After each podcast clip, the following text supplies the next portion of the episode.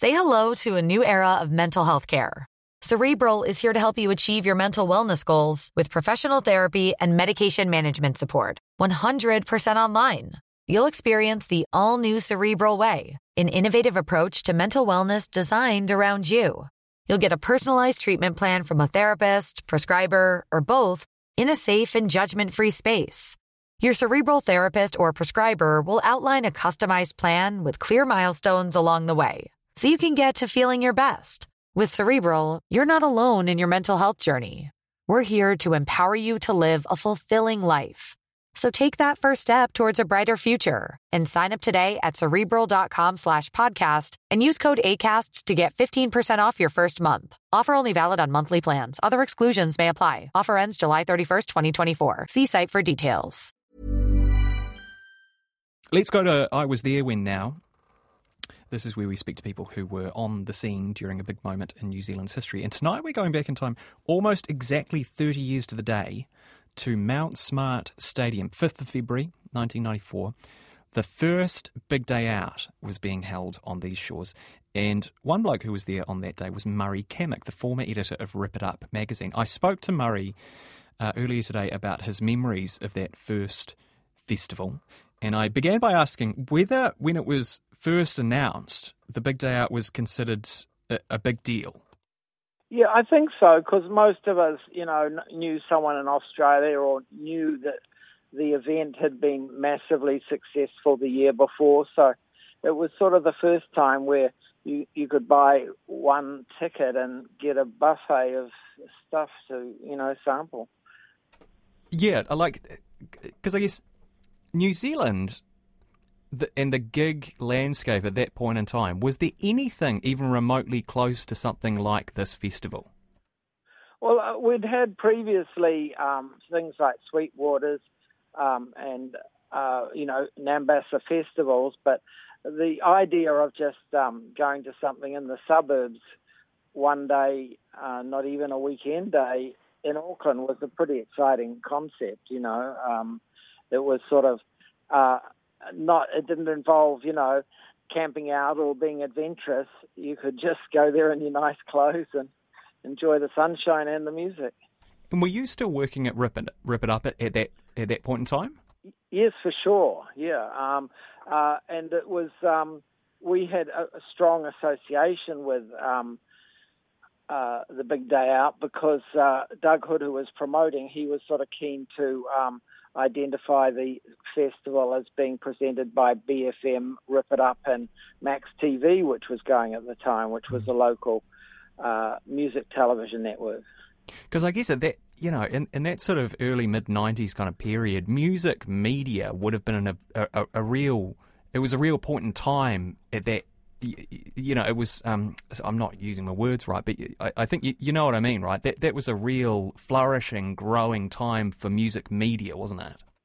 Yeah, well, it was just, I guess there was a lot of excitement with the whole grunge scene in the 90s.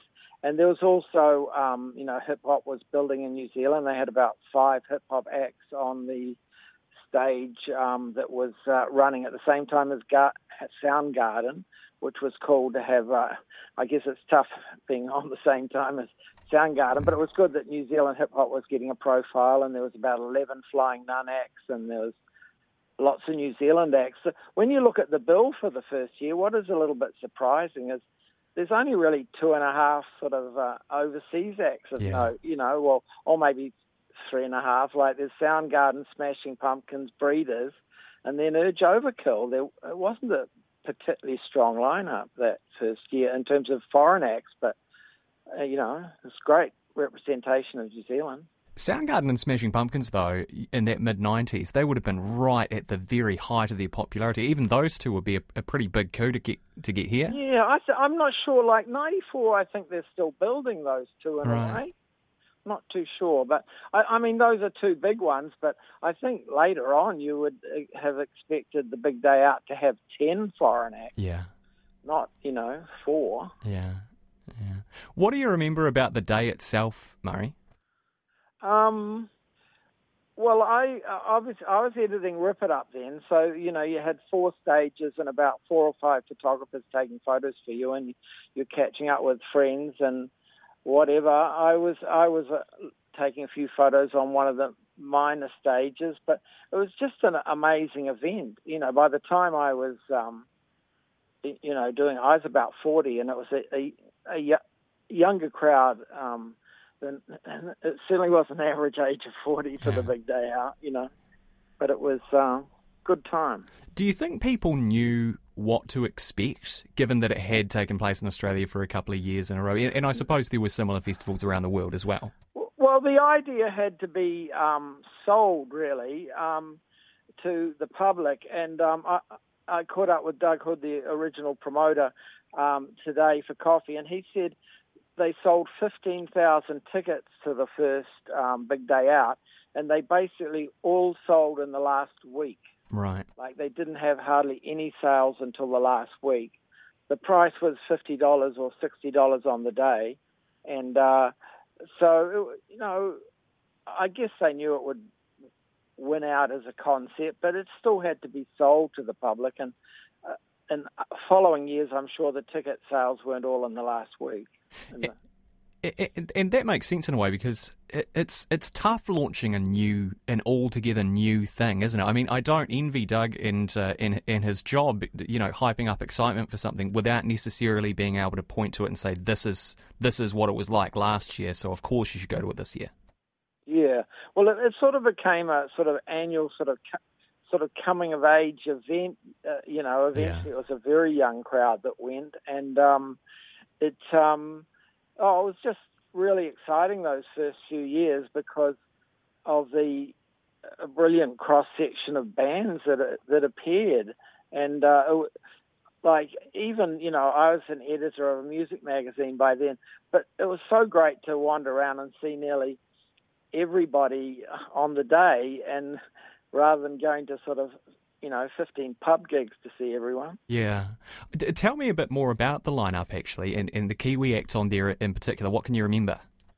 Well, I had the Wildside record label then, so Shihad, Head Like a Hole, and Dead Flowers were there on that first year, and Shihad were on the main stage, as were Head Like a Hole, and I think that was about the only year Head Like a Hole were on the main stage. But the Australians... organisers of the Australian leg were probably quite keen to hype the Aussie acts. There was Tumbleweed, Cruel Sea, You Am I, and I don't really know that Tumbleweed and Cruel Sea ever really built an audience in New Zealand. I know You Am I got a pretty dedicated following, but I think the promoter, Doug Hood, had to sort of push against the Australian end of the tour, wanting to... use the New Zealand concert to just break or expose Australian acts. Mm-hmm. And one of the arrangements that was really good was once a year a New Zealand act would travel through the entire Australian circuit of four or five other gigs. So Shihad did it once in 1996, and it was important for OMC doing it a few years later too. I think Shihad has the record for the most appearances at Big Day Outs, Australia and New Zealand, actually. Yeah, well, that would sort of make sense. I'm definitely New Zealand. I doubt if it would be they'd hold the record in Australia. But I think it's the combined. I think here a lot. Yeah. They eventually, I think, got the sort of dusk or sunset sort of. Spot on the big stage almost every year, and it became sort of an annual event to see Shihad as the sun was setting down. So I guess that means I'd be the last band without any light show. I don't think they were the first band with a light show. I think they was the last band to not have one. Mm. You talked about, you know, maybe the difficulties of the New Zealand leg to get New Zealand bands front and centre. Was having a gig like the Big Day Out important, do you think, for the music identity of New Zealand to keep sort of developing as its own unique thing? Yeah, what's important about a big show like where all the acts are on the one stage is you're going to see a New Zealand act with the same PA and presentation standard to, you know, to some extent, as the internationals are. Obviously, later in the evening, the internationals have got the big lighting rigs and pyrotechnics, but you're still getting all the music through a good quality PA. So it does, the same happened with Sweetwaters, that bands that you'd only ever seen through poor gear at the local pub, you then saw on a big stage with room to move and a good PA, and it really sort of helped sell the New Zealand acts, you know. And yeah, because I guess I'm curious about, you know, the state of New Zealand music at that point in time, because I guess we'd be coming at that stage to sort of the tail end of the Dunedin Sound sort of you know, musical movement in a way, which was a real big thing, and other maybe subgroups, subcategories of music were popping up around the country? Yeah, sort of yes and no there. The thing with the Flying Nun groups is that about the middle of the 90s, they were actually getting their first good budgets to record good albums that were sort of distributed, you know, by either Arista Records in the USA or Slash Records or alternate labels over there. So it was more that the Flying Nun sound was coming to a maturity rather than the end of the sound, you know what I mean? It was so there was still a lot, you know, in the following years. I'm sure there were strong new albums for groups such as The Chills to promote. The only Flying Nun act I can see missing from 1994 when I look is, because there were, how many were there? There was about 10 of them there. I don't think The Chills were there that year. They must have been unavailable. I imagine there are a lot of logistics in putting on an event like this, especially if one hasn't been put on before, and that things could pretty quickly turn chaotic. Did they at all, or was it pretty well run to the best of your memory? Oh, no, it was well run. It's funny. The funniest thing, one of the things I thought was amazing was in the information for people going there was there's no handy bank or cash outlets on the grounds. I'm sure by they would have had to have had cash machines there at some point in the future, because we come to rely on cash machines in the years following 1994. I'll tell you what, they didn't have cash machines there in 2004, because that was my first Big Day Out. I was 13. Oh, really? Yeah, yeah. And I only had my FPOS card, and and there were no cash stations, so I didn't eat any food until about 7 o'clock at night, when some beautiful vendor took pity on me and gave me a free hot dog and a bottle of water. I just don't know, mate. I just assume that there's cash machines everywhere. Sorry. Yeah. No. I thought that was funny. Because, yeah, I mean, it's just, it wasn't, you know, that didn't make it any worse for me, though. It was sort of like, it was that rite of passage thing, I think, that you were talking about before, Murray, the idea that this was the first big gig that I'd ever been to. You know, I'd been sent along by myself with my friend in my jandals, which were a terrible idea. I should have worn some proper footwear, but I learned that the hard way and had an absolute blast, and it really did turn into that sort of thing, didn't it? Yeah, well, it's sort of like when you read the information, like the number one crucial information is bring sunblock and a cap or hat. And I think, I don't know if it's Rip It Up, so I guess it's Rip It Up editorials saying that there is a designer hole in the ozone layer just over New Zealand to keep young musicians inside pursuing artistic endeavours and thus improving the quality of the popular music on sale in the world today. Was there a sense after the first Big Day Out about how big and influential this festival would become in New Zealand? Yeah, for sure. I think it was, you know, everybody would have just been so hyped up by, you know, the local music biz would be, you know, so pleased to see acts on stage and presented well. I mean, local acts, and there was a massive excitement around Soundgarden, I recall. in those days, and you know, Smashing Pumpkins. So I'm sure everybody would have just gone home if they were in a band wanting to get their band there next year, or if they were just a fan of, you know, the grunge of the era, they'd want to be back next year to see what was there, you know. Did you get to a few more over the next 20 years or so? Yeah, I went to a lot of them. I just maybe lost interest in the 2000s, somewhere along the line, you know. I always thought they needed to put, I know I'm a soul fan, but I always thought they needed to have Earth, Wind and Fire on at 7 o'clock in the evening, or something different anyway. Yeah, because I guess there's only so much that you can do with a mainstream festival like that, right? Like, it's hard to take people by surprise after a certain point, unless you're pulling in a real big name, which is, I suppose, tough to keep under wraps.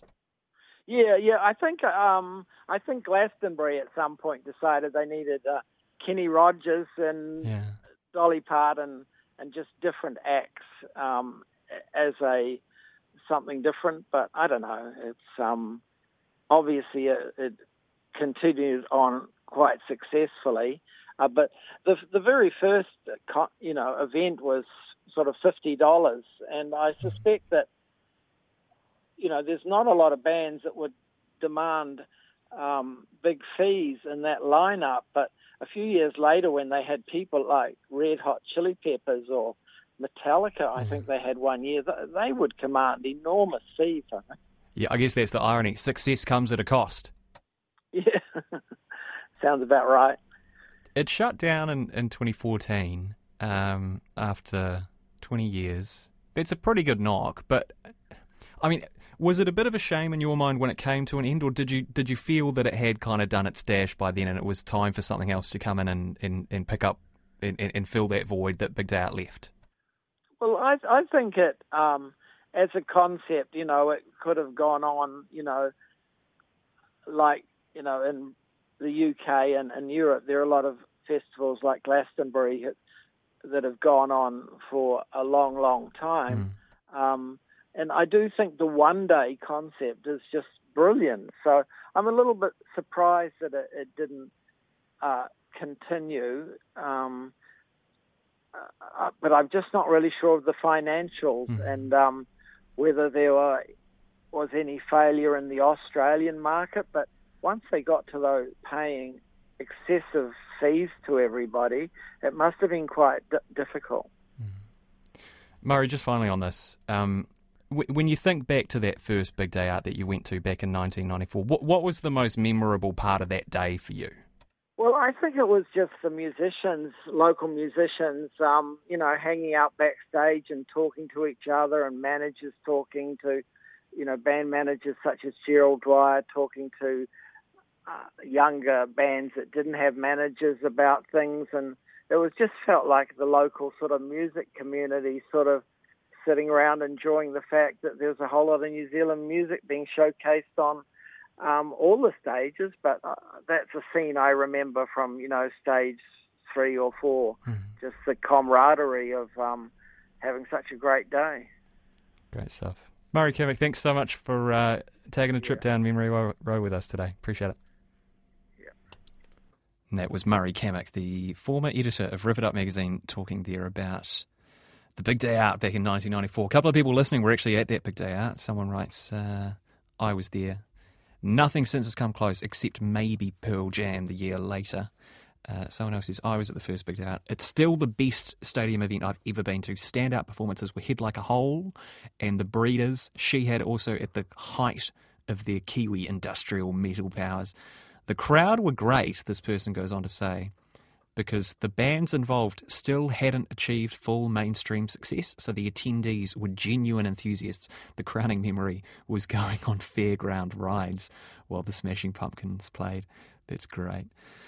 Someone else reckons the magic numbers were amazing in 2006. And I need to fact check myself here. I didn't go to the Big Day Out in 2004. I don't know why I thought that I did. And I didn't go when I was 13. I went when I was 15, and it was 2007. Muse was playing. Tool... I think the Killers played. Oh, it was great. It was great. Fond memories. Head over to Hulu this March, where our new shows and movies will keep you streaming all month long. Catch the acclaimed movie All of Us Strangers, starring Paul Mescal and Andrew Scott. Stream the new Hulu original limited series We Were the Lucky Ones with Joey King and Logan Lerman. And don't forget about Grey's Anatomy. Every Grey's episode ever is now streaming on Hulu. So, what are you waiting for? Go stream something new on Hulu.